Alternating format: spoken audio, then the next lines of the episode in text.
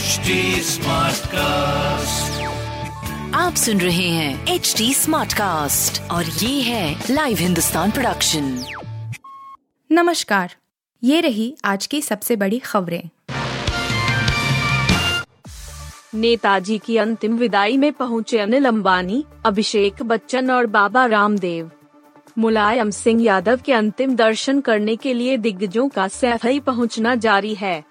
सैफई में बारिश के बीच नेताजी के चाहने वालों के चेहरों पर दुख साफ़ झलक रहा है। समाजवादी विचारधारा के पुरोधा को तेलंगाना के सीएम के चंद्रशेखर राव, राजस्थान के सीएम अशोक गहलोत और बिहार के डिप्टी सीएम तेजस्वी यादव सीधे अंत्येष्टि स्थल पहुँचे और नमन करने के बाद पुत्र अखिलेश यादव को ढांढस बंधाया। दोपहर बाद रक्षा मंत्री राजनाथ सिंह, शरद पवार, अभिनेता अभिषेक बच्चन जया बच्चन के अलावा अनिल अंबानी ने सैफई में अंत्येष्टि स्थल पर पहुंचकर नेताजी को श्रद्धांजलि दी। कांग्रेस के चुप्पी दाव से क्यों अलर्ट कर रहे मोदी? टैग को भी खटका। गुजरात में विधानसभा चुनाव से पहले प्रधानमंत्री नरेंद्र मोदी ने दो दिन में अलग अलग शहरों में कई जनसभाएँ की और कार्यकर्ताओं में जोश भरने की कोशिश की।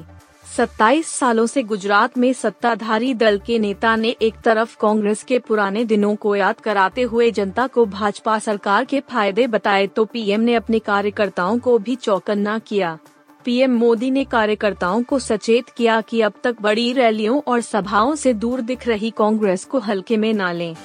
रूस से संबंध पर विदेश मंत्री जयशंकर की खरी खरी, पूरी दुनिया में चर्चा विदेश मंत्री एस जयशंकर लगातार विदेश यात्रा कर रहे हैं। उनके बयानों और भारत की कूटनीति की काफ़ी प्रशंसा भी हो रही है। सोमवार को उन्होंने कहा था कि पश्चिमी देशों से हथियारों के सप्लाई न होने की वजह से भारत की निर्भरता रूस पर थी। वहीं यूक्रेन को लेकर स्पष्ट और तीखा रुख रखने को लेकर भी भारत के विदेश मंत्री की तारीफ़ की गई है। ऑस्ट्रेलिया दौरे के समय उन्होंने कहा, पश्चिमी देश देख रहे हैं कि हमारे पड़ोस में ही एक सैन्य तानाशाही वाला देश है, फिर भी उसको सहयोगी बना रहे हैं। पाक में नहीं थम रहे हिंदुओं पर जुल्म, पंद्रह दिन में चौथी लड़की का अपहरण। पाकिस्तान में हिंदुओं के खिलाफ जुल्म थमने का नाम नहीं ले रहे हैं। ताज़ा मामला सिंध प्रांत के हैदराबाद शहर का है। लड़की के माँ पिता का आरोप है कि उनकी बेटी का अपहरण कर लिया गया है। पाकिस्तान में पंद्रह दिनों के भीतर इस तरह की यह चौथी घटना है। बताया जा रहा है कि लड़की का अपहरण तब किया गया जब घर लौट रही थीं।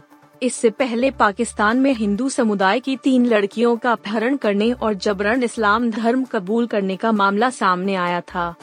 आपके पूर्व मंत्री गौतम पर दर्ज होगी फर। दिल्ली पुलिस कही ये बात।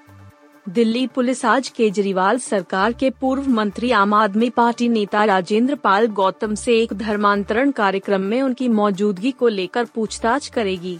इस कार्यक्रम में हिंदू देवी देवताओं की कथित तौर पर निंदा की गई थी।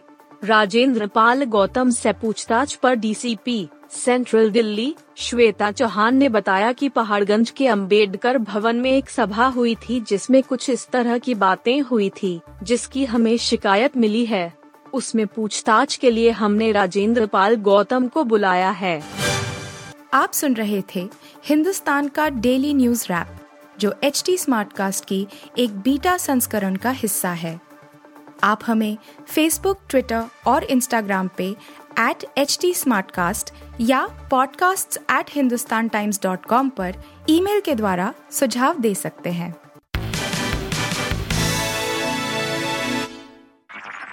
आप सुन रहे हैं एच डी स्मार्ट कास्ट और ये था live Hindustan production smart Smartcast.